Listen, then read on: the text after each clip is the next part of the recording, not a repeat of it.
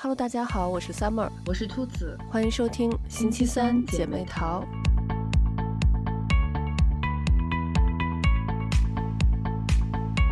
最近新上映了一部电影，叫《爱很美味》。嗯，因为这个电影是最近近期才上映的，所以我这边还没有机会看到。嗯，但是这部电影实际上是之前一部同名剧的，嗯，后续的一个电影。之前那部同名剧呢，在豆瓣上面评分也非常高，所以我们今天来聊一聊那部剧《爱很美味》。嗯，对，我是《爱很美味》，嗯，播出了那个电视剧播出了之后，我当时就追来着，嗯，因为也是评分挺高的。嗯，本来其实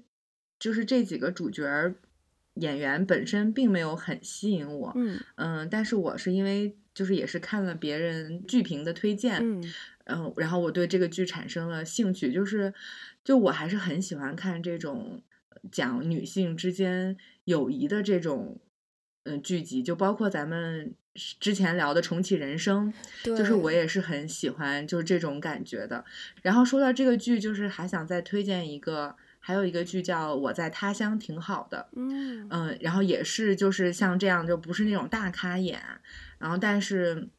也是讲女生之间嗯友情的，然后每一个人身上的故事，就我还挺爱看这种类型的片子的。所以我当时嗯，因为本来觉得这个。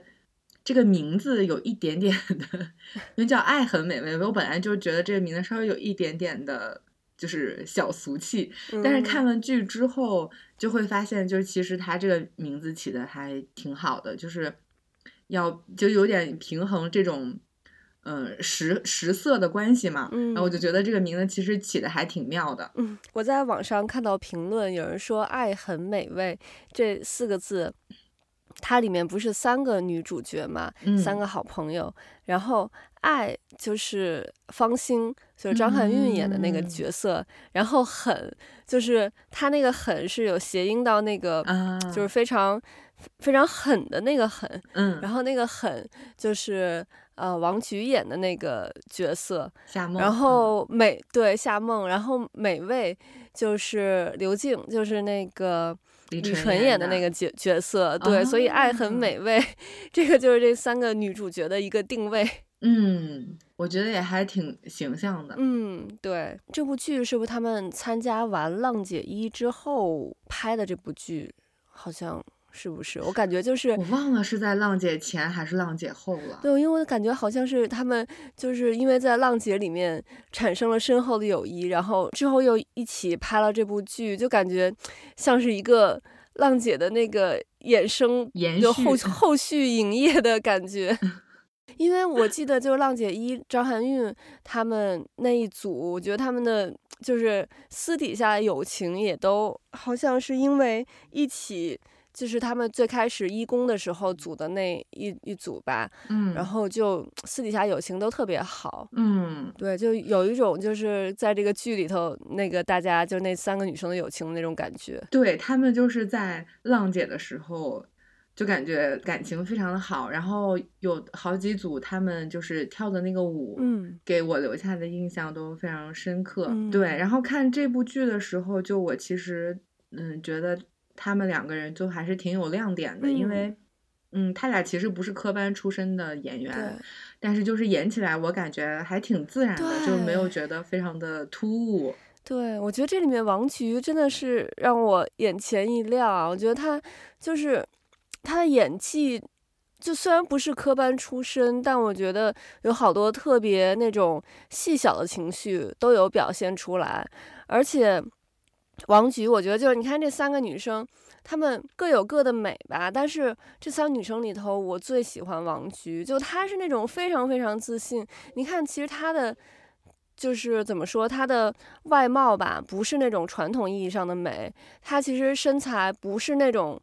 特别特别瘦纸片人那种的。嗯、然后，呃，肤色也是比较深色的肤色，然后头发也染的是很浅色的发色。嗯然后他整个就是那种妆感，也是那种就是不是那种传统意义上的那那种嗯亚洲人喜欢的那种妆感，但是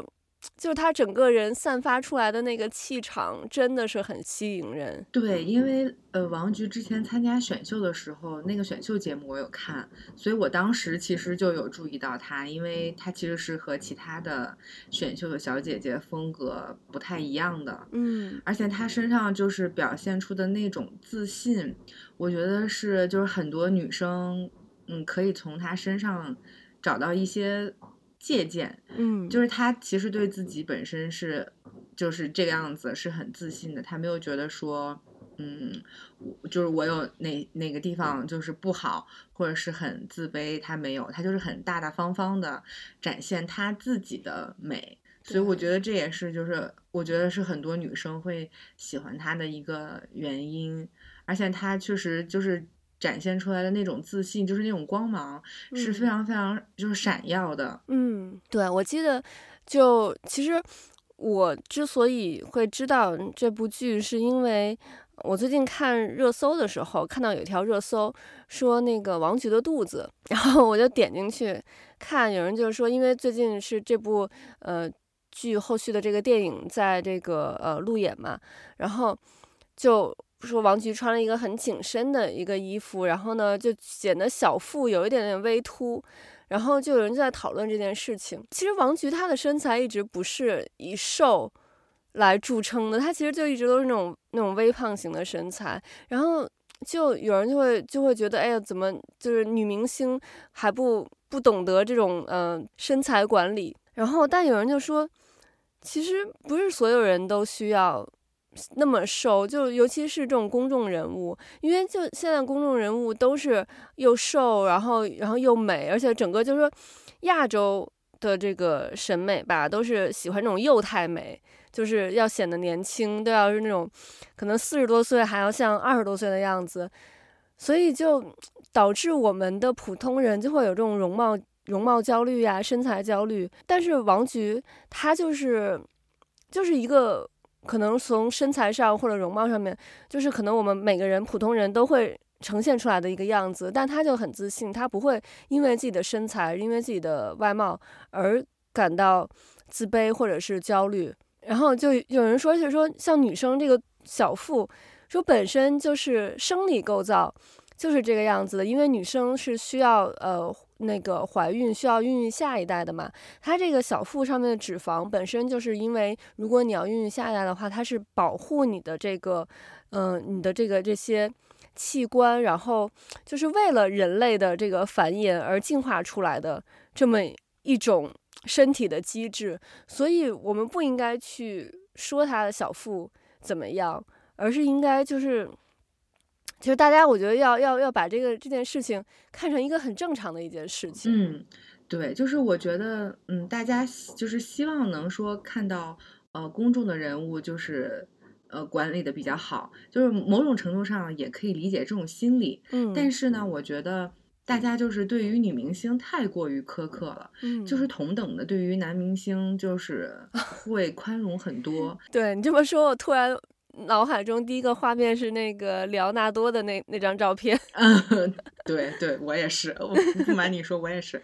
对，所以我就觉得，就是大家，嗯，就是你可以对他们有要求，但是但是我觉得不能太双标，就是对男明星太过于宽容了，嗯、但是女明星稍微有一点点好像。和他原来不太一样，然后就会有各种的新闻啊、热搜啊，我就觉得就是小腹这件事情根本就不值得上热搜，就不应该被放到这个热搜上面来、嗯、来讨论。那谁还没有个就是稍微有一点点胖的时候呢？我觉得这个都很正常，对。对，而且因为嗯，电视的镜头就是本身是会把人拉宽的，嗯、就这些呃这些演员啊，包括这些艺人，他们为了上镜好看，其实他们。本身已经付出了很多，嗯，所以我觉得就是你在这个上面再对他进行苛刻，尤其是对对等于男明星又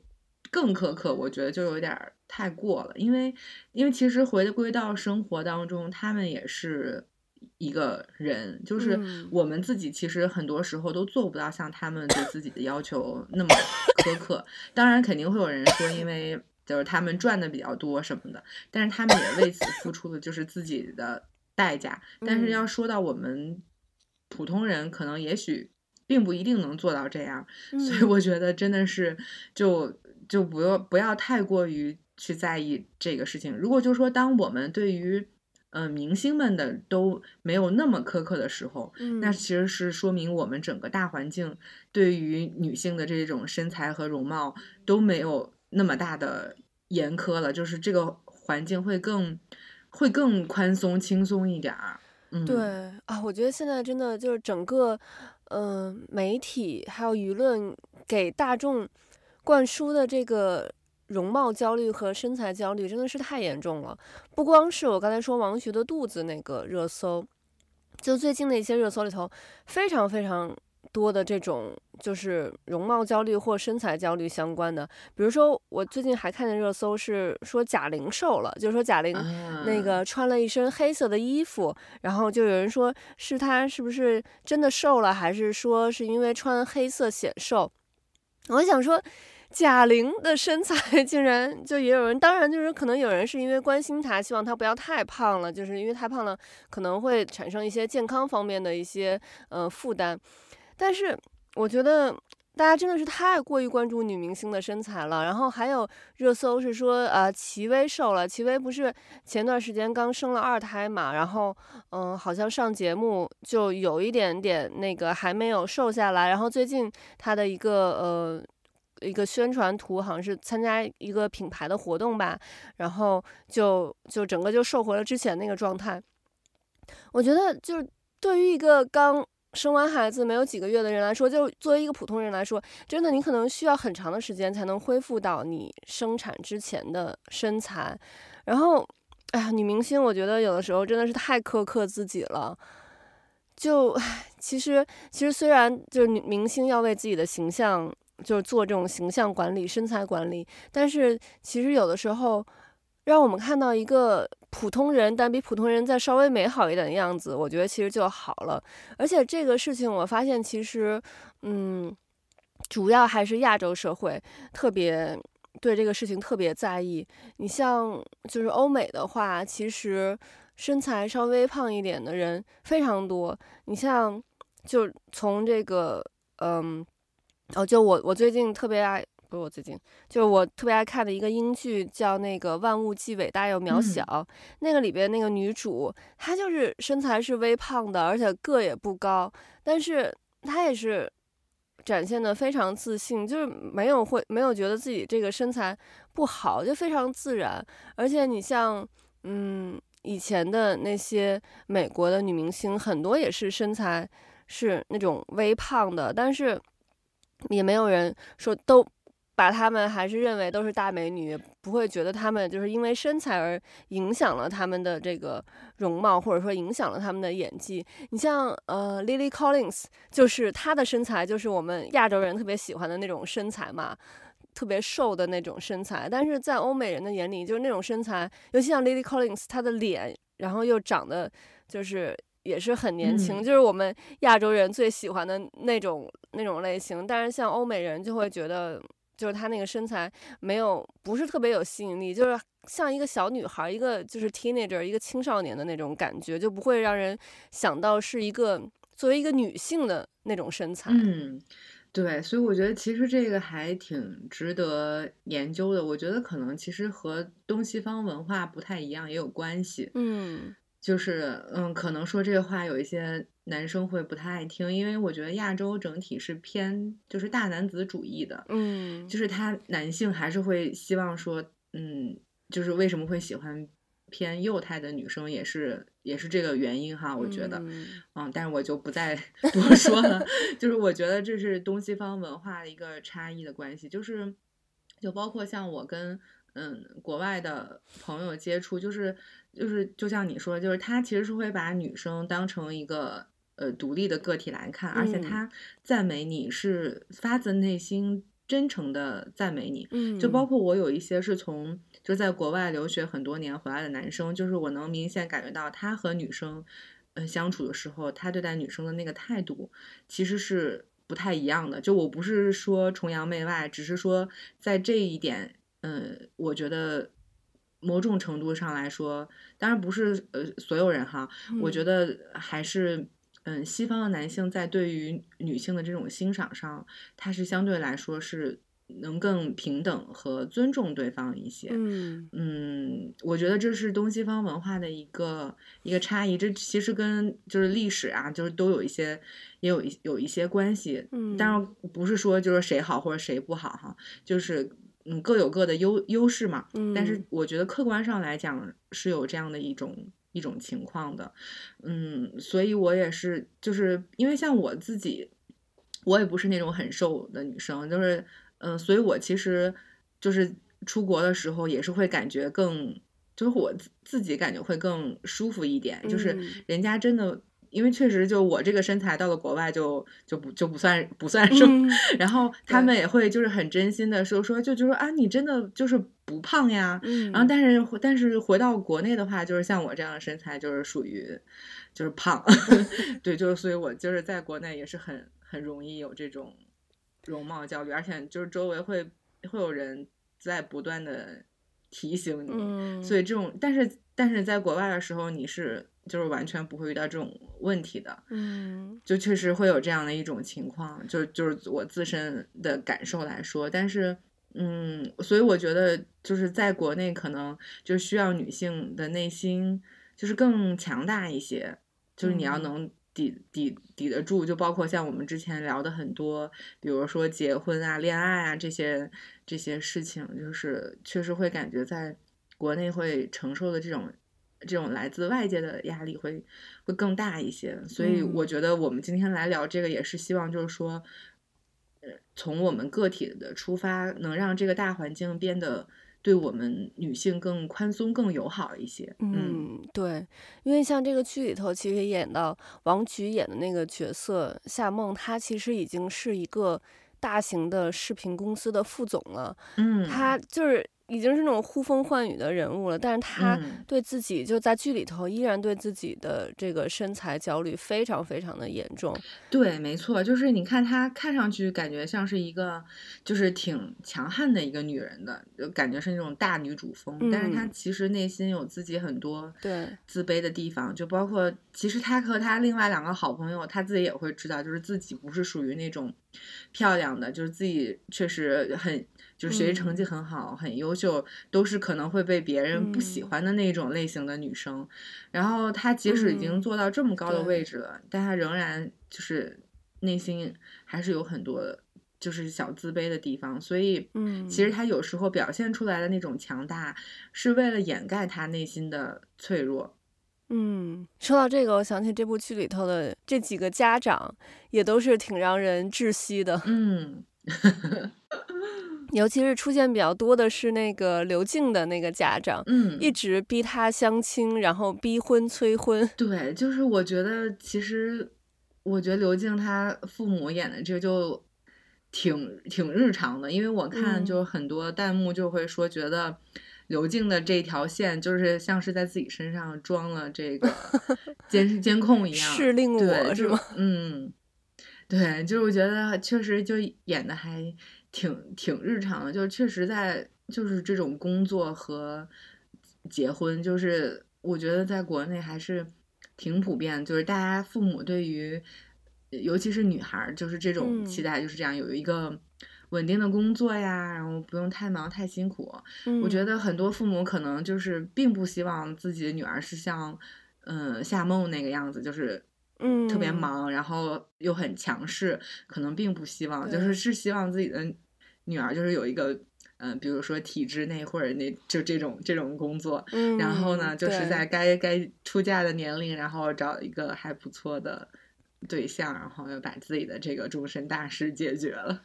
对，你看他爸爸就是刘静，她不以前是在银行里头做 IT 的嘛，然后后来银行裁员，就因为她没有结婚，然后那个没有孩子，所以就被裁掉了。后来她爸妈妈，她刚开始爸妈不知道，但后来她爸妈知道之后，她爸不是说她爸从来一辈子没有求过人，然后呃为了让她回银行这个事儿，然后就是去去求别人，然后终于帮她就是又。那个要回了这个工作，就其实听起来是很感人的，嗯、但是实际上，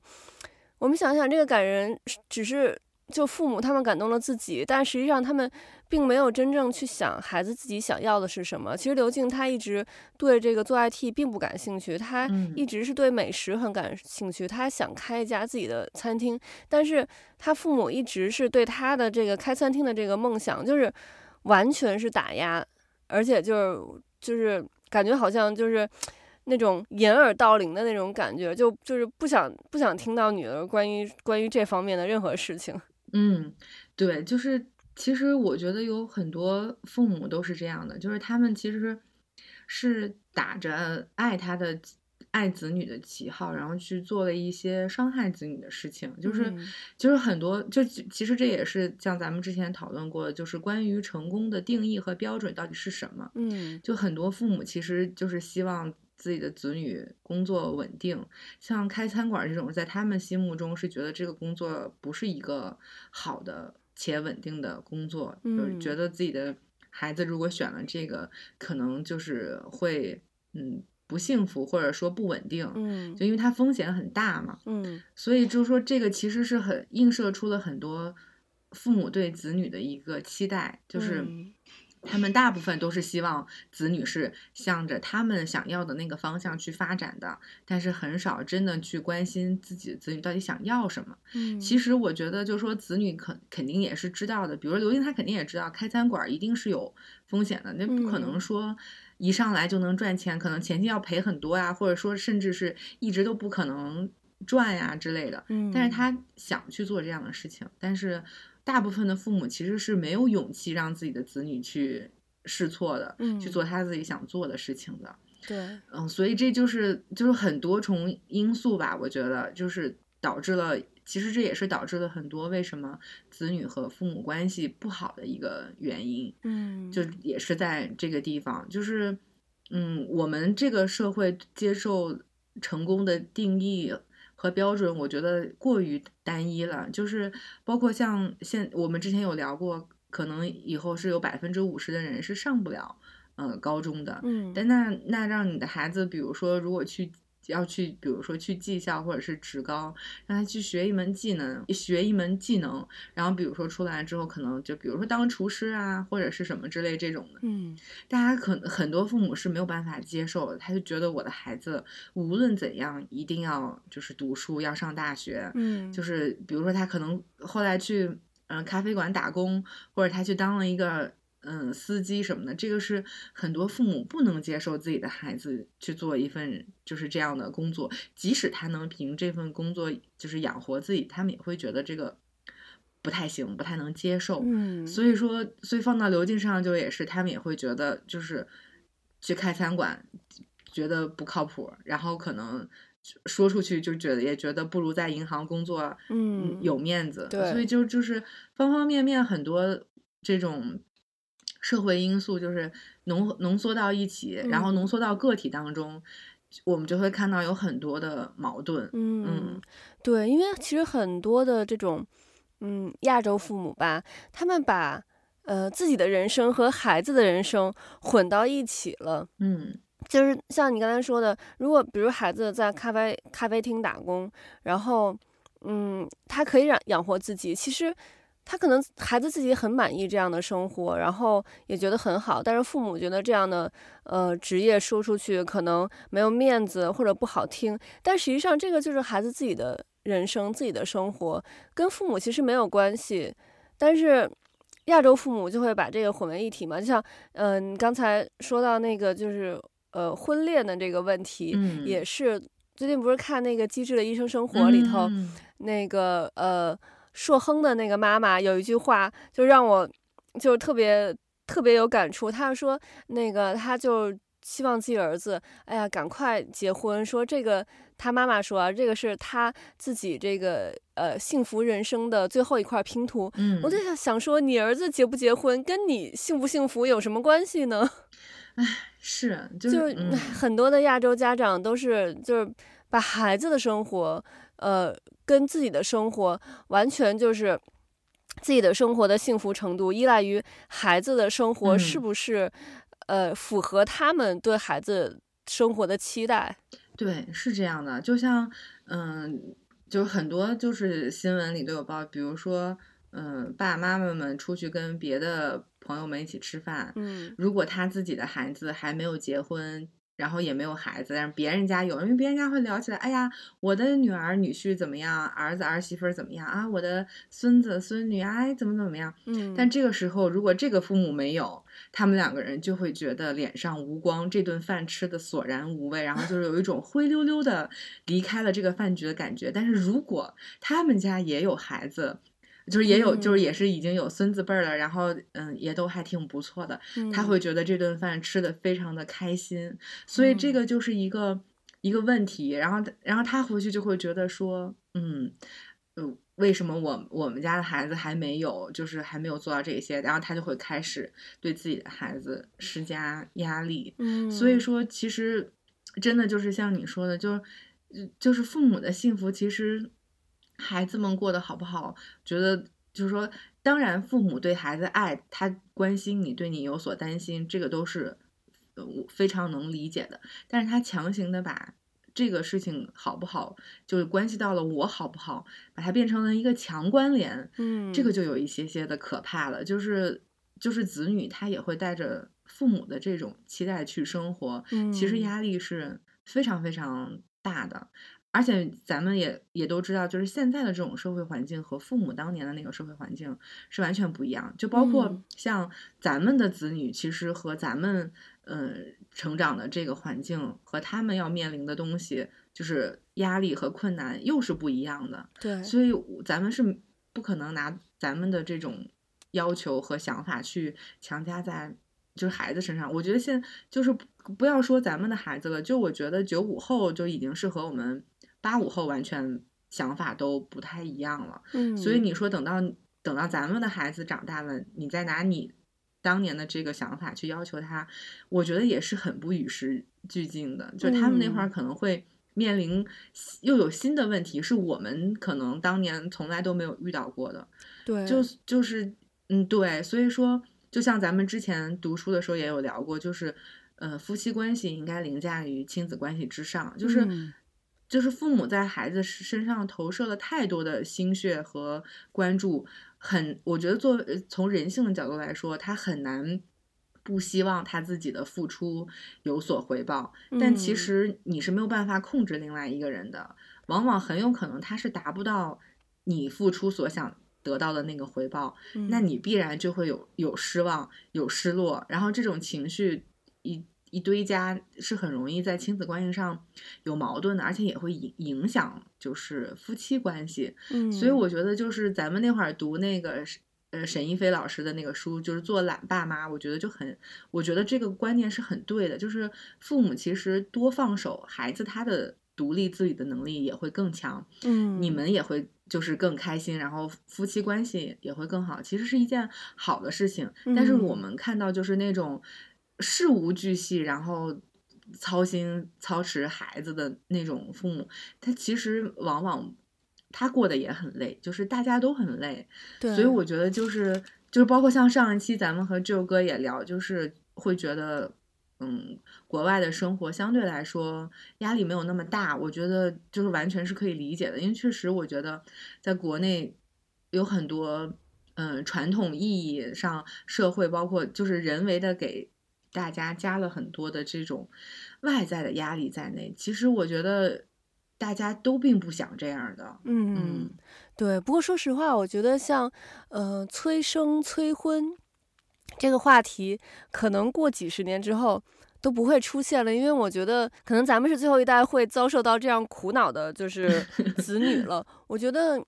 可能作为七零后的家长，他们。都不太会对孩子催婚催生了，因为你像你像我爸妈，他们是五零后嘛，然后他们就是现在在国内，就是经常几个同学，他们的那个小跟小时候同学一起出去玩啊什么之类的，他们就是嗯，你像我，因为。我在国外嘛，所以我爸妈也基本上就处于那种类似于没有子女，不用去帮子女去带孙子带孙女的那个生活。然后他们也有一些，呃，同学，呃，因为我我爸妈生活比较晚，他们的同学基本上孩子都是，呃，四十多岁的那个样子。有几个同学也是可能，呃四十多岁了还没有结婚，或者说四十多岁呃结婚了，但是一直就不要孩子丁克这样子，但是人家就是呃老头老太太活的可高兴了，就不用帮孩子带孙子带孙女嘛，然后呃也不用就是给孩子留太多的钱，就是自己自己的钱自己花，然后想干嘛干嘛，可开心了。我觉得其实现在就是七零后，包括咱们八零后。甚至就是之后往后更年轻的这个人当了父母之后，可能就不会像现在的这个五零后、六零后的父母那样那么操心孩子的事儿，可能会觉得，哎呀，我将来。不用帮孩子带孙子孙女什么的，不用操心孩子的事儿，可能会更开心。所以应该不会，将来不会有这种催婚催生的话题了。可能，嗯，我觉得你说的对，我觉得可能以后也许就是咱们子孙的那一代，就可能，嗯、呃，买房不是他们特别特别需要焦虑的一个问题，嗯、因为现在很多人不想结婚，因为买房是一个问题嘛。嗯、就我觉得可能买房到后面已经不是一个，就是非常非常需要。焦虑，或者说，嗯，要要绞尽心力才能买一套，我觉得这可能能解决一部分的问题。然后还有就是像你说的，就是我们，我我觉得从我们这一代当家长开始，对于孩子就不会说，嗯，要求他一定要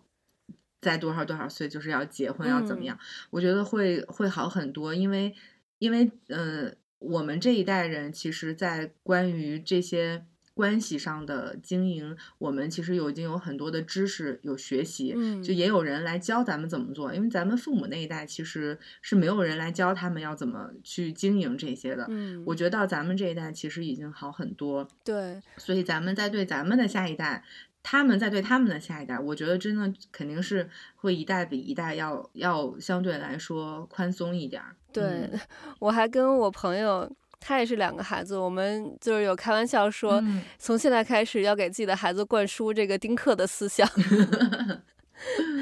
说这样这样我们就不用给孩子留钱了，就可以自己开心的生活了。对，我周围其实嗯，就丁克的人还不少，对，嗯、就比我想象的要多。然后我就是看他们过得很开心，就是到处去玩，嗯、然后我觉得。就是有有家庭牵绊的人是完全做不到这一点的。嗯，没错。嗯，不过我觉得就是将来一定就是说可能呃这种呃催婚催生的问题没有了，但将来一定会有其他的新的问题出现。就像每一代每一代都会有都会有不同的。这个关注的点，你像就像现在的孩子，现在孩子我们之前其实也说过，都比以前的孩子要聪明的多，要早熟的多。嗯、但是就作为他们这种网络时代下出生长大的孩子，他们从小就面对着各种各样的屏幕。他们的问题就是专注力不够，因为我现在就是、嗯、就是发现我周围遇到的孩子，包括我自己的孩子和咱们这一代，我就发现明显他们的专注力时间是很短的，嗯、不像咱们那个时候，因为咱们小的时候是没有接触到屏幕的嘛，咱们都是到十几岁之后才开始有这些电脑啊，就比较、嗯、比较大规模的接触到这些屏幕的东西，嗯、所以这一代的孩子虽然比咱们。要反应要快，要聪明，但他们的专注力也会更短，所以每一代都会有他们新的，嗯、就可能会解决掉一些一些问题，但是又有一些新的问题出现。嗯，你说的很对，就是就是咱们都比较能坐得住，嗯、我觉得，对，就是因。为确实咱们小时候呃没有那个电脑啊、手机啊这些东西，嗯、所以咱们其实很多的东西还是通过呃书本，就是纸质的这些相对来说会多一些，嗯、对，所以就是。就是很能坐得住嘛，嗯，但是现在你想，一个是，嗯、呃，有了这个手机，就有了小屏嘛，嗯，嗯，小屏，还有一个我觉得是不是短视频，就是短视频带来的一个很大的弊端，对，我觉得孩子第一是他的专注力不够，因为他可能他就刷一个短视频啊，嗯、这个时间很很短，他已经养成了这样的习惯，对，另外一个不好的就是我觉得除了专注力以外，就是他。很难去做一些深度的思考，嗯，因为短视频它其实是就是就是它给你在很短的时间里抛出了一个观点，嗯，然后基本上没有什么论据去论证它这个观点，对，所以其实你刷完看完了，就是你可能被他的这个观点影响了，然后你还不知道它是真是假。嗯，但是呢，你再说你想看一些深度，比如说长评论、长文章、长视频，你可能就因为专注力也也很难集中，你肯定你就不会想看下去。嗯，所以我觉得就是对于这种深度思考，我觉得影响其实是非常非常大的，就是它不仅仅影响到。就是小孩子，其实我觉得现在很多的成年人，因为这种短平快的信息太多了，我觉得成年人也不太愿意去思考了。嗯，所以为什么我们会说觉得很浮躁？我觉得这这其实是一个其中很大的原因，而且它是它是你看不见的，它就在无形中影响你了，你自己可能都不觉得，但它其实已经改变了你的这种嗯阅读。模式和你的思维思考的这种模式，嗯，我我觉得这个其实是一件很可怕的事情的，就是把所有的人都变得，嗯，很懒了。嗯，像就是我们呃之前和初中的呃语文老师班主任聊天，他们会说，就是我们现在同学当年写的周记，他还会拿上去给他现在的。学生去读，然后他说：“他说，他说，我当年和你们还是可以聊人生的，嗯，可以聊一些很深的东西。他说，我跟现在的孩子就是聊不起来，嗯，就他们很难很难，就是有这种深度的东西能够输出出来。所以我觉得这其实是受到了这种短平快的这种碎片新闻视频给他们带来的影响。我觉得这个影响其实是。”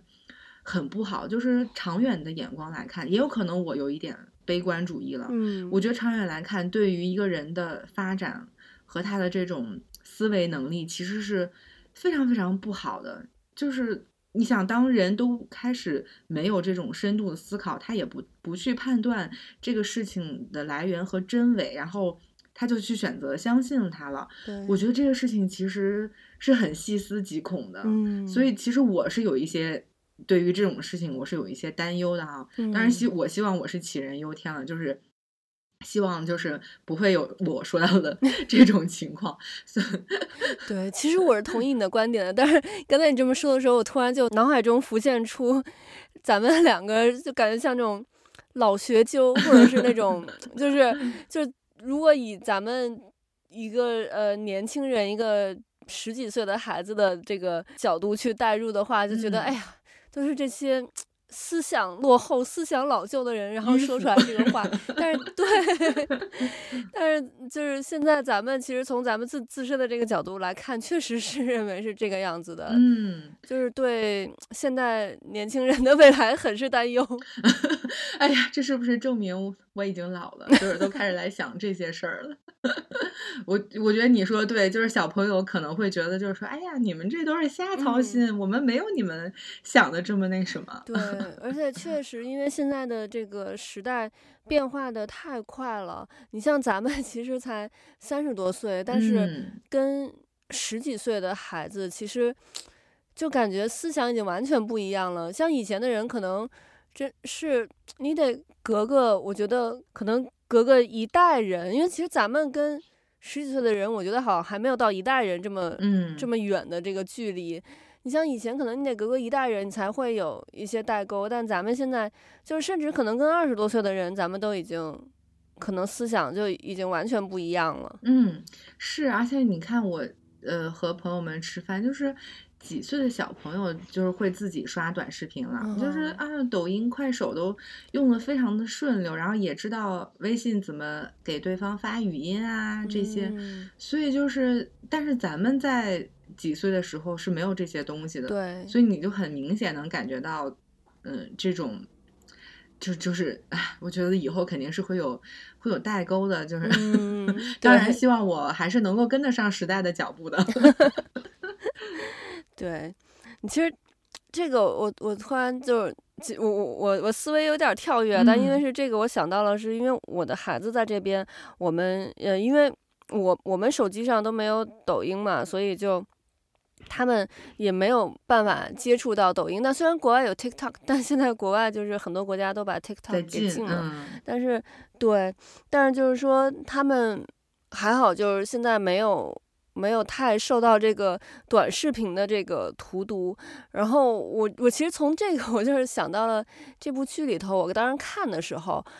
就刘静被 HR 辞退，包括他后来找工作的时候，嗯。就 HR 其实好多都也有可能是因为电影那个，也有可能是因为电视剧里头演的，嗯、就说的都特别直白，嗯、就是其实涉及涉及到很多这种职场歧视的这个问题，嗯、这个就是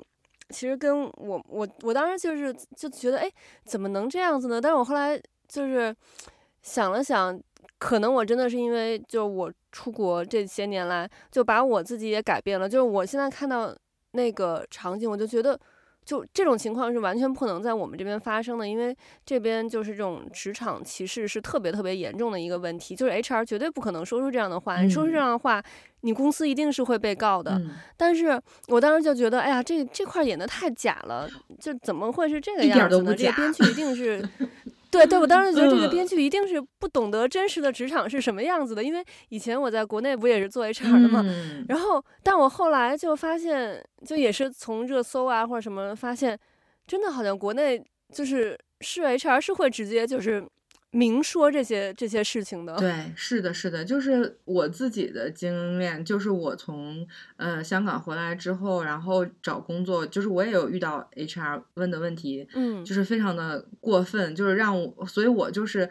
呃很客气的回答了他的问题，但是我就之后就绝对不会选择入职这样的公司，但是，嗯，所以说我看到这电视剧的时候就觉得是。真的是，他就是会很直白的问你，因为你是女生，他会问你，呃，结婚、生育，然后就这些，他会，而且他会很直白的说怎么怎么怎么样。嗯，就是我觉得就是，唉，国内就确实是会有有这样的情况，嗯，嗯，所以我觉得可能这也是为什么很多父母希望自己的子女，就是尤其是女孩，是有一份。稳定的工作，因为相对来说，确实是体制内的工作，它在这件事情上对女生的保护相对来说会好一些。嗯，你市场上的公司可能对于辞退你来说就是非常非常容易的事情。嗯，所以就很多，我觉得就这些因素它是环环相扣的，它就最终决定了说我们嗯国内的。这个环境和情况，它是这个样子，嗯，所以就还是需要我们一代一代的人可能去去努力，然后让这个环境变得更好。嗯，对，所以可能很多父母催子女，尤其是女生，早一点结婚，早一点生孩子，就跟这个也是有关系的。嗯，就是作为如果你在一个体制外的公司的话，你可能早一点把这些事情去完成了，然后你将来的就是职场。的路可能会更顺一点，对。但是你看，嗯，放开二胎和三胎政策之后，其实女性又面临了一个新一轮的困境和挑战。嗯，嗯，所以其实就真的还是希望大环境，就包括我们每一个人自身，就也能对自己，然后对其他的女性都能更更宽容一点。嗯，就是这样，我们整体的这个环境是。会能往更好的这个方向去去发展的，嗯，对，我觉得真的是社会保障制度，就是对于其实咱们上期就有聊到，嗯，对于这种弱势群体，就相对弱势群体，不是说我们传统意义上的那种 很就是很需要帮助的这种弱势，而是说就从呃公司和职工的这个角度上来说，那职工就是弱势的一方嘛。嗯，我觉得就是政策整个还是要更倾向于就是呃弱势的这一方。你像，比如说在我们这边，真的是随随便便，可能公司老板的一句话或一件事，你员工就可以把公司给告死的那种。就 我们这边前两天 刚刚有有一个华人的公司，老板就是，呃，他其实这个也让我想到这部剧，因为这部剧里头不是那个那个夏梦的。那个后来那个男朋友是个健身教练，然后嗯，他刚开始夏梦就跟他隐藏了自己的真实身份，就只说自己是一个那个就是打零工的那种的。然后这个人就说那个本来是他应该跟夏梦卖课的，结果他就那个觉得夏梦没有什么钱，就跟他说你就不要买这个课了，我私下把那个课表发给你，然后我我带你就是上课这样子。然后我当时也觉得。怎么会出现这 这种情况？太不专业了。因为我们这边前两天就刚刚出了一个那个，嗯，一个，它是一个这种那种教小朋友还有成人呃拳击的那种的一个那种拳馆，然后但是其实也是类似于它的性质，其实就在我们这边就跟健身房是同一个性质。然后他其中的一个教练老板怀疑他把呃这个